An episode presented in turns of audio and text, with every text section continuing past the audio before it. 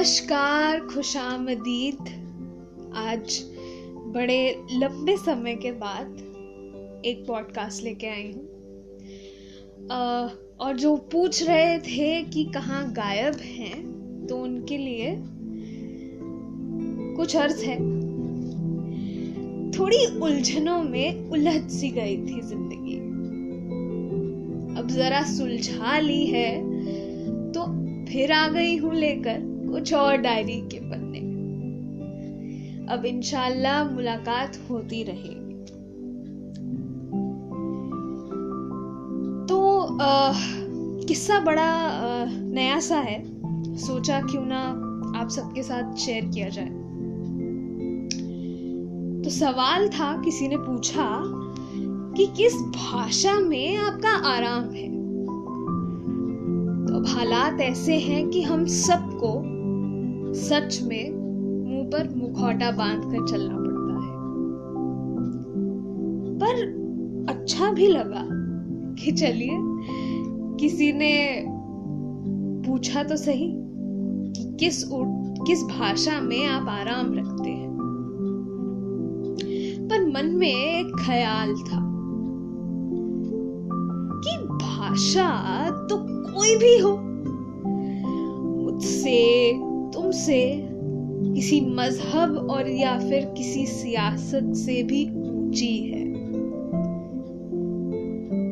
शायद फ़र्क पड़ता है इससे कि आप खुद को बया कैसे करते हैं। और सामने वाला समझता है या नहीं? क्योंकि क्या है ना कि समझने वाले तो खामोशी भी, बखूबी समझते हैं। और जो ना समझना चाहे, उसे तो आप चिट्ठी, पैमान लिखकर या पढ़कर भी भेज दे तो खैर ही हो।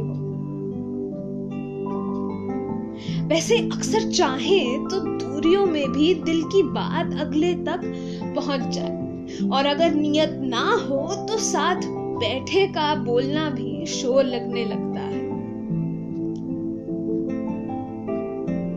तो अगली बार कोई पूछे कि कौन सी भाषा समझते हैं तो जरा मुस्कुरा लीजिएगा और देखिएगा कि अगले की नियत कैसी है।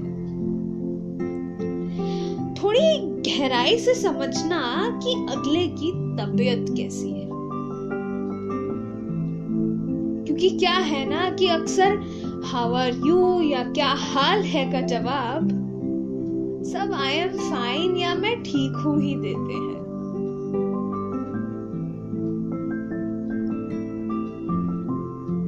तो आज का पॉडकास्ट इतना ही। अगले पॉडकास्ट में इंशाल्लाह मुलाकात होगी। तब तक आप अगर चाहें तो आप हमसे जुड़ सकते हैं। इंस्टाग्राम पर डायरी के पन्ने अकाउंट पर। मेरा नाम है अचला पहावा। फिर मुलाकात होगी।